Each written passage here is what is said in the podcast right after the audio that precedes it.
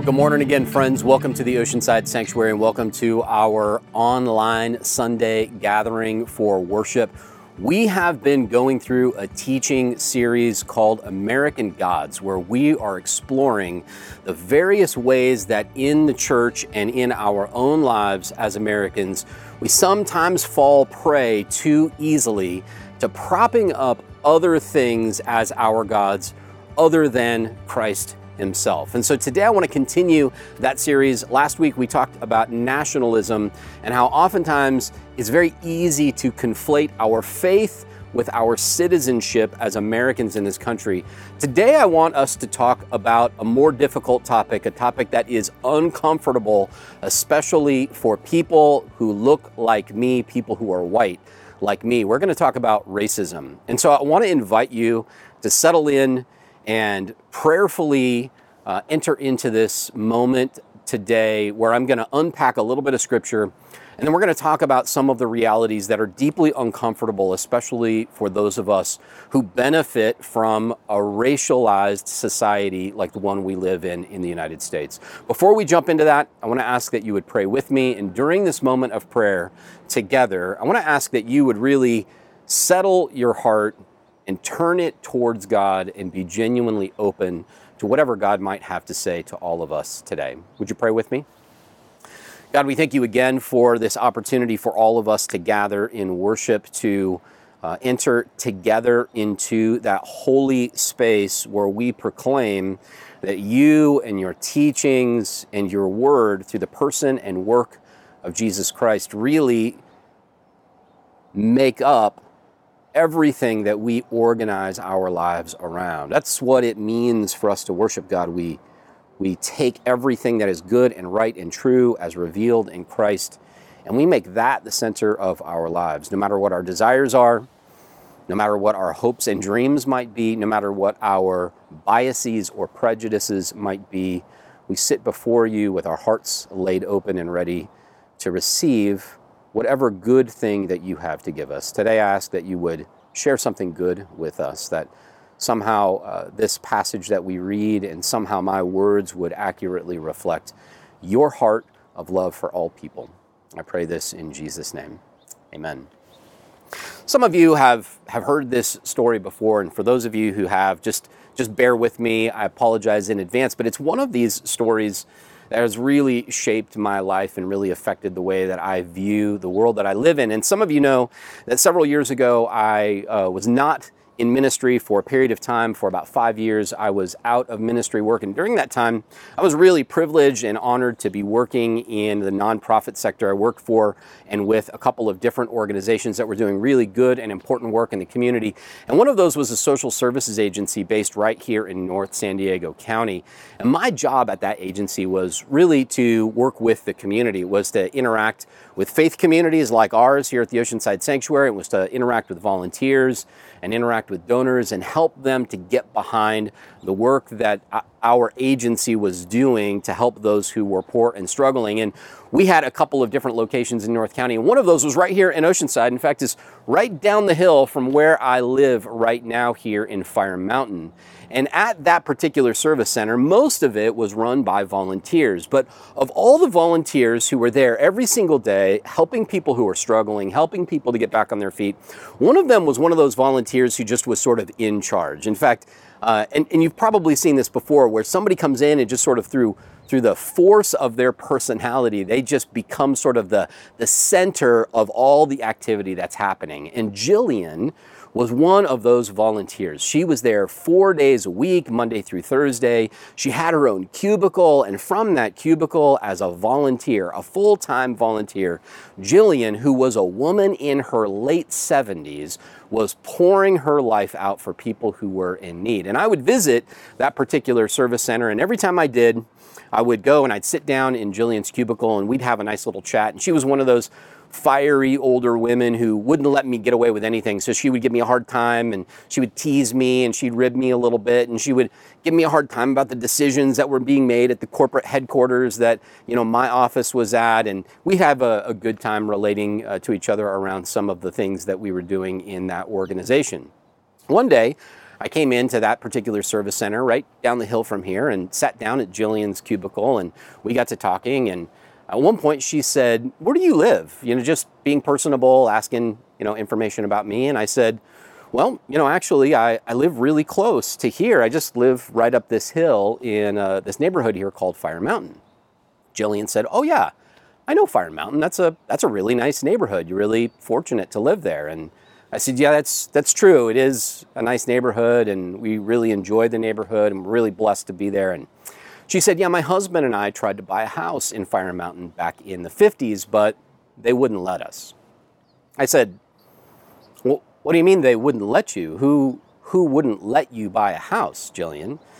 And she said, Well, you know, the neighborhood association, that was sort of the informal group of neighbors who, who lived there, made sure that, you know, we couldn't get a loan to buy a house in that neighborhood. I said, Jillian, what are you what do you mean they wouldn't let you get a loan? I, I don't understand what you're saying. And and she said, Well, you know, back then that was a white neighborhood and you know, they wouldn't lend money to black families to live there and move in there. I, I just had no idea how to respond to Jillian, of course, because Jillian was a, a black woman in her late 70s who was telling me something that honestly I just couldn't comprehend and couldn't understand.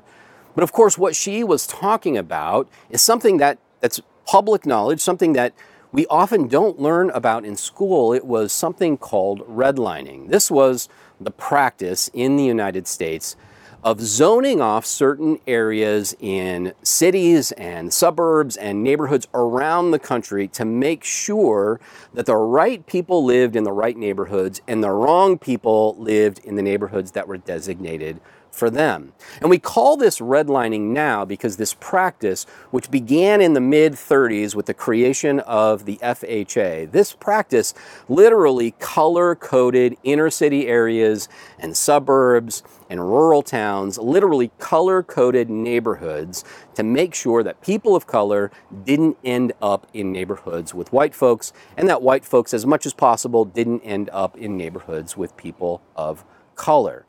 This was an intentional set of policies that were practiced on the part of the federal government through FHA rules and FHA laws, through local savings and loans and banks who abided by these sorts of guidelines, and by insurance companies who were also pushing this to make sure that property values were accurately and carefully curated and taken care of to protect the wealth of white families who purchased homes in those areas.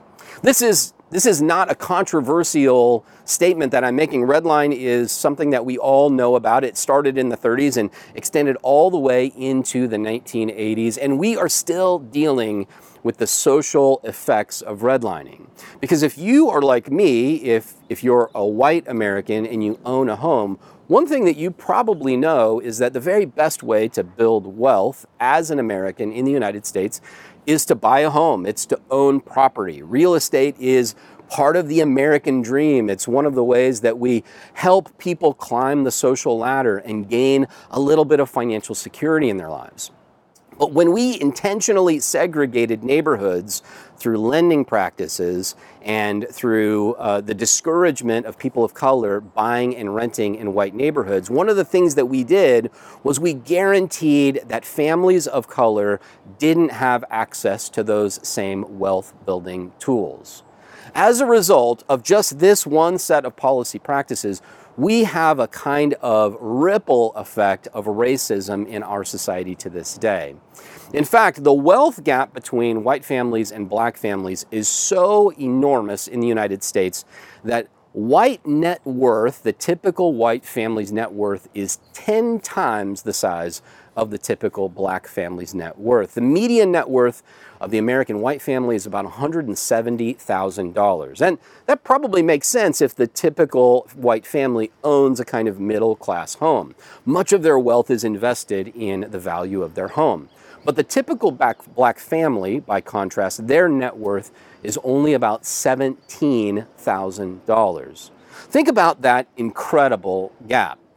That's not the only statistic that we have to illustrate that we have a racist outcomes problem in the United States. For example, we know that related to that, that black families are twice as likely to live below the poverty line than white families. We also know that black people have higher rates of poor health, health outcomes as well. This is not just an issue of wealth, it's also an issue that infects all of our institutions, including our health institutions. So, for example, black individuals have much higher rates of heart disease. They have much higher rates of hypertension, much higher rates of diabetes. We know, for example, that here in San Diego, a report just came out this week that said that even though black people make up about 6% of the population in San Diego County, that black people make up about 22% of the homeless population in San Diego County.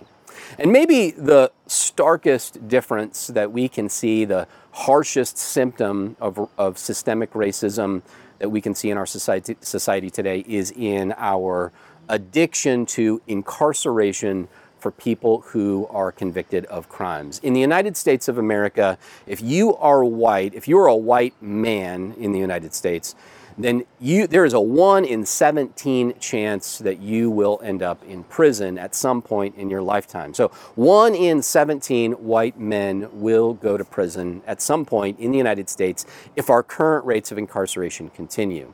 That is much worse if you are Hispanic. A, a, a Hispanic man is likely, uh, has a 1 in 6 chance of ending up in prison someday. But even that is not nearly as bad if you're a black man. In the United States, one in three, one in three black men are likely to end up in prison at some point in their lifetime. My friends, these outcomes, these realities of our society are so stark, they're so harsh, they're so counterbalanced unfairly against people of color and especially against black people in America that I think there are only two conclusions that you could possibly come to when you're asking yourself why it is that black people in America and people of color in general have such poor outcomes in our society. And those two possible conclusions are totally opposed to each other. The first possible conclusion is that the reason that people of color in general and black people especially have such poor outcomes is because there is something inherently intrinsically wrong with black people. Now, that, of course, is a racist choice. And it is an option that many people choose. Many people do believe that there is something inherently wrong with black people in this country. Many people believe that there is something inherently wrong with black communities, that everything that's terrible that happens to them, all of these harsh, unequal outcomes are somehow individual black people's faults. But we know that that isn't true because we know that there is no biological difference between people of color and people who are white. There is no genetic difference between people of color and people who are white. You cannot identify any biological reality that makes people of color different than white folks. We know that race, as we discuss it, as we categorize it, in the United States is rather not a biological construct, it's a social construct. That we have together as a society categorized people according to the shade of their skin. And we have therefore created these sort of pockets of society that have different outcomes. And that leads us to our second choice. If the problem is not that there is something inherently wrong with people of color, then the only other choice is that there is something inherently wrong with our society as a whole. That there's something about our culture, there's something about our social relationships, there's something about our institutions that continues to perpetuate these kinds of inequalities. Now, I know this has been a little bit of a long introduction, but I wanted to set the stage for something that Jesus says in the Gospels. If you would, with me, just open up to the book of Luke, uh, I want to visit a familiar passage from the book of Luke, chapter 4. So if you have your Bible, you can turn to Luke chapter 4. If you don't have your Bible, we're going to go ahead and put this up on the screen for you. But Luke chapter 4, starting in verse 16, is this familiar story of Jesus who, at the beginning of his ministry, goes to a local synagogue and he goes in for worship and he sits down. And there is, of course, a daily reading in the synagogue. And Jesus gets up as one of the local rabbis, as a young, emerging rabbi in his community. He gets up to participate in the daily reading of the synagogue. And we're going to pick up that story in verse 16, Luke chapter 4, verse 16. Says this When he came to Nazareth, where he'd been brought up, he went to the synagogue on the Sabbath day as was his custom. And he stood up to read, and the scroll of the prophet Isaiah was given to him. So he unrolled the scroll, and he found the place where it's written, The Spirit of the Lord is upon me, because he has anointed me to bring good news to the poor. He has sent me to proclaim release to the captives and recovery of sight to the blind, and to let the oppressed go free. Verse 20 And he rolled up the scroll and he gave it back to the attendant, and he sat down, and the eyes of all the synagogue were fixed on him. And then he began to say to them, Today this scripture has been fulfilled in your hearing.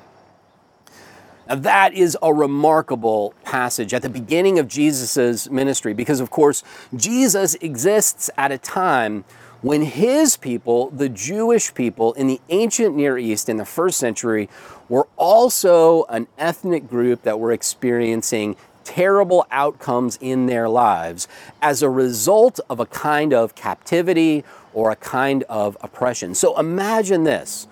Imagine that in a religious assembly, a religious gathering of people who we would today consider to be black people with very dark skin who have been subjugated and oppressed and inhabited by an invading foreign force from a European area. Right? The Romans who moved into that area in the ancient Near East were an occupying force. Jesus, in that particular cultural setting, where there is a, a, foreign imperial army that has taken over their culture, taken over their land, Jesus gets up in one of their religious assemblies and he reads this passage, which comes from the book of Isaiah, chapter 61. And the reason this passage is so remarkable and so appropriate for Jesus to read on that day is because Isaiah 61 is also about an ancient ethnic Jewish people who have been captive or oppressed by a foreign empire. Only in Isaiah 61, the foreign empire isn't the Romans, the foreign empire is the Babylonians. You see, Isaiah, the whole prophetic book of Isaiah, is written from this perspective that God is promising to his people that in spite of the sins of their past, in spite of the wrongdoings that they have committed, that he is going to bring liberation to them from their Babylonian captors. And so, Jesus, existing in a time when the Romans are an occupying force, when the Romans are uh, captive and oppressors to the people of Israel, the ancient people of that particular place and time, Jesus opens up a scroll from another time of captivity, another time of expression of oppression, and he reads this, this incredible passage that the good news has come. The good news has been fulfilled on that day. And that good news is a news of liberation and freedom from those very captors, from those very oppressors. And he says to them, This has been fulfilled in your hearing today. Now, in doing this, Jesus is tapping into the beating heart of what it means for Jews to be people of God. And the beating heart of that Jewishness, the beating heart of Judaism for that time and that place, including today, up until this very time, is a message of liberation. It's a message of freedom. Not the kind of individual freedom, the kind of individual liberty that we sort of talk about and obsess about here in the United States. It's a freedom and a liberty for a people as a whole. And it's not a freedom and a liberty to, you know, buy conspicuous goods or a freedom and a liberty to do whatever we want to with our leisure time. It's not the freedom and the liberty to create businesses and become conspicuously wealthy. It's not the freedom and the liberty that allows us to go out in public during a global pandemic and refuse to wear a mask. It's not that kind of personal license. It's freedom and liberty from an invading force that captures an entire group of people and oppresses them and enslaves them. That distinction is incredibly important because here in the United States, we, we have a hard time, I think, of conceptualizing freedom as anything more than individual license to do whatever we want. But Jesus is tapping into this ancient Jewish gospel about freedom for an entire people who are tired of suffering, who are tired of being oppressed, who are tired of being subjugated at the whims of an invading army. And it should be no surprise that this is the beating heart of the, the ancient Jewish message because even before Jesus spoke these words in the midst of a Roman captivity, even before Isaiah spoke his words because of a Babylonian captivity, if you reach back farther, the people of God that we read about in the Old Testament, they were literally formed as a people out of captivity to the ancient Egyptians. And so the heart of the Jewish story is a heart of liberation and freedom from oppression and slavery and captivity. It's where we get the entire Exodus message. It's where we get our own practice of communion as Christians. We've inherited this gospel of liberation and freedom from oppression. It's the beating heart not just of the Jewish message, it's the beating heart of our message as Christians. And I think it's a much better explanation for why we see the kinds of uh, ethnic and racial outcome disparities that we see in the United States.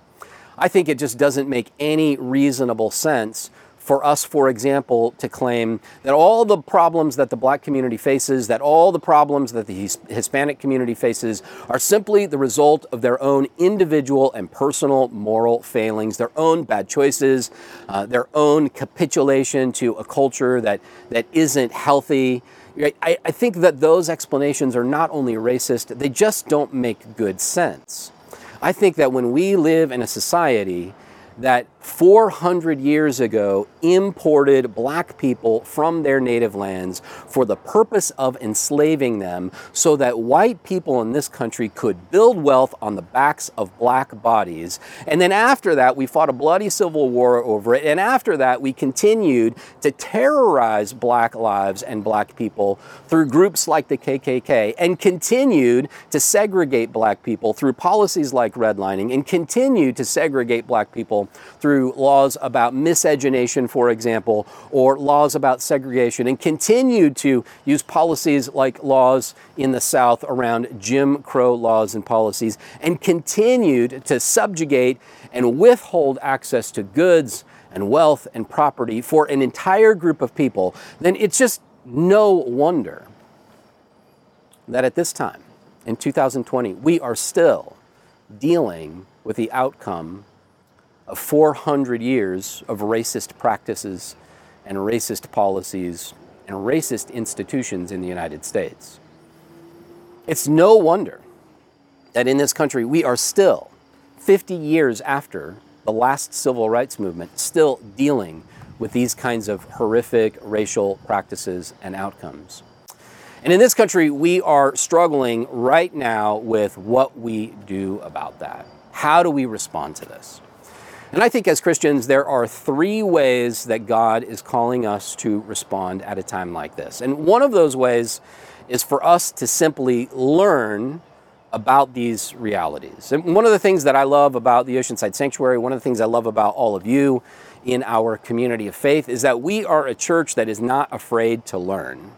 We're a church that isn't afraid to expose ourselves to ideas and opinions and beliefs and proposals that, that might be ideas that we disagree with. We're willing to wrestle with those issues. We're re- willing to wrestle with those thoughts. We're willing to wrestle with those arguments without throwing each other under the bus, without uh, disconnecting from each other as uh, uh, friends and fellow followers of Christ. We embrace part of our vocation as Christians to be lifelong, ongoing learners. Today, I want to invite you to continue to learn more about these realities around racism in the United States. And there are two opportunities that I want to extend to you. The first is for this series for American Gods, I have been hosting a series of conversations with other clergy colleagues to talk about each of these topics. And some of you were able to watch last week's conversation with a group of clergy that I hosted about nationalism in the church. And this week, I'm inviting you to sit in and peek over our shoulder as I talk to some colleagues about racism. Now, this is a, a, deep and emotional and difficult topic, so it's a long conversation. It's about an hour and a half long. It's on our website, uh, on our Learning Lab page. If you just go to media and click on Learning Lab, you'll see our latest uh, Faithful Conversation. It's Faithful Conversation number two. And that conversation is between me and some fellow clergy, uh, a diverse group of people who talk about racism and particularly racism in the church. Uh, and so, if that's your, your cup of tea, if you're interested in a little bit deeper immersion in some of the realities around racism in the church and some theological talk about that, I want to invite you to listen in on that conversation when you have time this week. The second thing I want to invite you to do around this idea of learning more is our Justice Works team here at the Oceanside Sanctuary is beginning to move in the direction of some uh, learning and education and training around becoming anti racist. And our very first uh, initiative is to start a short term learning group around a reading of the book called Rethinking Incarceration. This is a Christian perspective on one of the biggest issues uh, of race in our society, and that is mass incarceration. And so, if you are interested in educating yourself more about these realities from a Christian perspective, I want to invite you to join that reading group. It's going to last for three weeks. Uh, every Friday, starting on July 31st, the last Friday of this month. You can go to our website at oceansidesanctuary.org and RSVP. Just go to the calendar, and click on that learning group and fill out the little RSVP form. And you can be a part of our Zoom learning group to read through this text and then wrestle with some of those issues. And then out of that learning group, my hope is that we will begin to implement some systematic programs of education about becoming more anti racist as members of our faith community. So that's the first thing we can learn. That's one thing that we can do to overcome this problem in our community and our society. The second thing that we can do, of course, is we can act. And the purpose of learning is to then be equipped to take action against these kinds of problems in our society. And we can take action in any number of ways. A really simple thing that you can do to take action is next time you hear somebody say something that is racist, or tell a racist joke, or make a disparaging remark about people of color, you can simply not stay silent. And I know that this takes incredible courage especially when oftentimes these are family members who tell racist jokes or make racist comments but we can do this in ways that don't necessarily incite a huge conflict. I've found a few phrases really helpful when people around me make racist comments. For example, sometimes when somebody says something disparaging about people of color, I'll simply say, That's not true. That's not true. I, I could even say it with a bit of a sense of, of humor, right? Oh, that's not true. Right? Or, I just don't believe that these are the kinds of phrases that don't have to open you up to a fight. They don't have to open you up to an argument. You don't have to get into it with that person. In fact, if they want to get into it with you, you can simply stop them and say, I'm really not interested in discussing it. I just want to make sure you know that that's not true. And you can leave it at that. But of course, acting can be more than just uh, refusing to tolerate racist speech from your friends or family or neighbors acting can mean taking actions to ensure that these kinds of systemic practices that perpetuate racist outcomes in our society come to an end.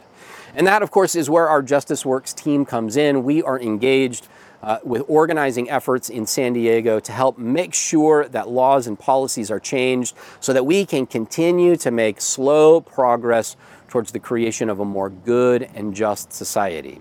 And so, if you're interested in being involved in those kinds of actions, our church is heavily involved in that. You can go to the Justice Works page on our website and just fill out the little form that says that you're interested in more information about Justice Works, and we will loop you into all of the actions that are coming up that you can be engaged in that will help you make a difference. But the first of those, I'll just say this very briefly the first of those, of course, is that you can vote. We have a huge national election coming up, and it's not just an election for the presidency of the United States, it's also going to be a down ticket election for all kinds of positions at the state level and the city level and the county level. And you, as an American, have a voice in those elections. And of course, as a church, we are nonpartisan. We are not a Republican church or a Democrat church or a libertarian church, and we don't advocate for partisan politics of any kind. But here's what we can do and what we will do. As Christians, we will advocate for policies that help those who are poor and oppressed and captive to systems in our society that continue to crush them and keep them down. And so I would simply encourage you, whatever your political affiliation is, I don't care if you're conservative or liberal uh, or whatever your political lineup might be, I don't particularly care. I think that you can be a Christian and be a conservative or a liberal or a libertarian or whatever it is that you might be and exercise your politics in a virtuous way. But here's the key to that I think as Christians, we have an obligation to vote for those who are oppressed and those who are captive to those systems in our society. So, this coming election, one, one action you can take, one very practical action you can take, is to vote as though you were a person of color, even if you're not. How does your, your vote impact the well being and the flourishing and the lives of those in our community who consistently face racist outcomes every single day. Now, the other thing we can do is really the first thing that we can do. So we can not only learn, we can act, but beyond learning and acting, there's something that I think comes before either of those things, and that is a deeply Christian thing that we can do, and that is we can repent. In fact, I would go so far as to say, as a pastor, that our learning and our actions will have very little value and very, very little lasting impact unless it begins with us from a heart of repentance. And, and repenting, of course, is what it means to be a Christian. And when I say that we all need to repent, I don't mean that you or I are individually, as human beings, that we are racist in the sense that we hate people who are people of color. I know that you don't hate people who are poor or hate people who are part of a minority group. But repentance can mean more than just the individual sentiments that we have in our hearts. Repentance can mean recognizing that we are part of a bigger system, part of a bigger culture, part of a bigger society that is contributing to these problems. And that requires our repentance as well when we recognize that we are, by our silence or by our refusal to change the status quo, we are complicit in a system that produces racist outcomes, then we are guilty in that sense, and we are required as followers of Christ to repent of that complicity, to repent of that silence. You know, there's a passage in Scripture that talks exactly about these kinds of realities uh, the realities that extend beyond just our own personal flesh and blood complicity as people who might have racist sentiments. And that passage is a familiar one. It's Ephesians chapter 6, verse 12. And it says, this is the Apostle Paul writing to the Ephesians. Paul says, For we wrestle not against flesh and blood, but against powers and principalities and evil and wickedness in high places. One of the reasons I love that passage is because Paul so powerfully and vividly captures the reality that sin is a much bigger problem than the personal problems we have in our hearts. Sin extends beyond the flesh and blood reality of individuals. It extends beyond the flesh and blood reality of our own personal attitudes and personal beliefs and personal feelings. Sin is invisible and systemic. The sin that begins in the human heart infects and extends into all our cultural institutions and all our cultural practices. That doesn't mean that culture is bad. But it does mean that sin is such a severe problem that it infects all of those invisible realities as well. I love how the theologian Walter Wink put this in talking about this very reality in Ephesians chapter 6 verse 12. Walter Wink says, "Personal redemption cannot take place apart from the redemption of our social structures."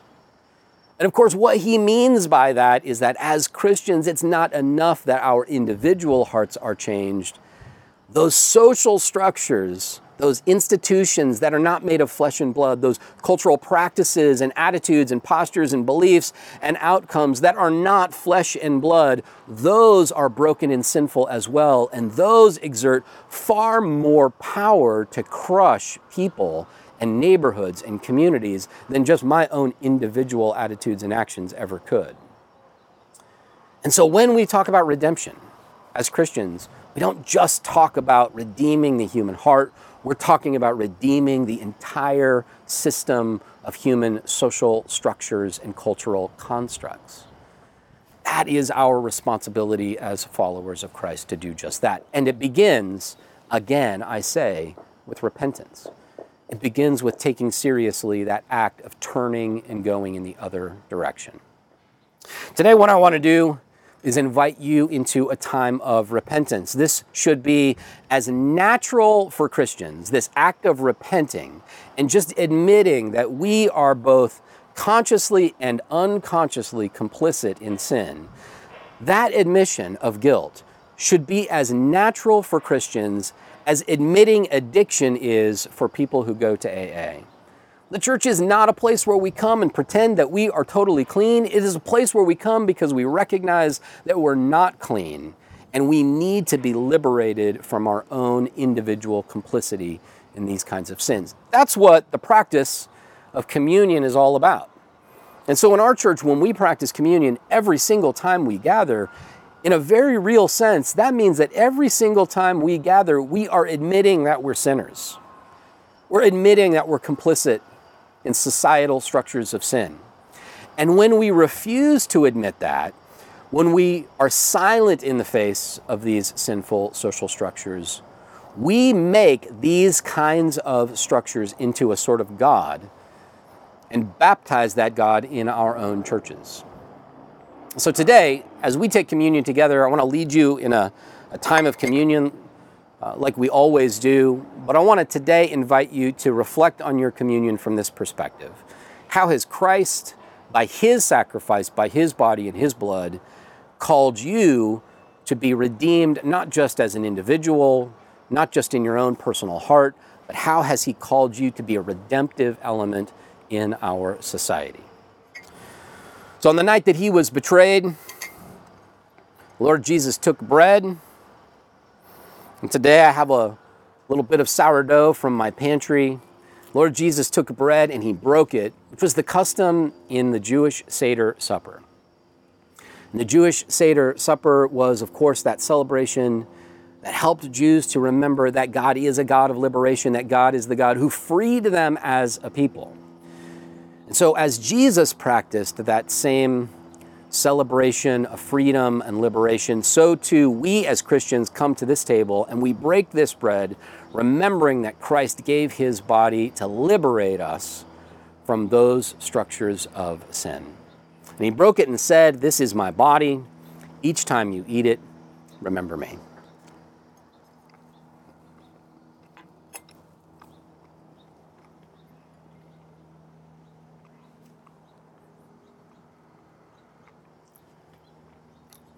And in the same way, Jesus took the cup with the fruit of the vine, the wine that represented the blood that was shed in Egypt and spread on the doorposts so that God's people could finally be free from their captivity, finally be free from their oppressors. And he said, This is my blood poured out for your forgiveness, for your liberation.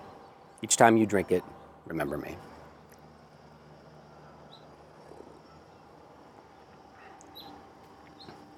Amen. My friends, I hope that you are staying safe. I hope that you are staying healthy and well. Thank you for joining us today for worship. And I pray that God would go with each one of us and give us the courage to speak out, to learn more, to take action for those who are in need of liberation today.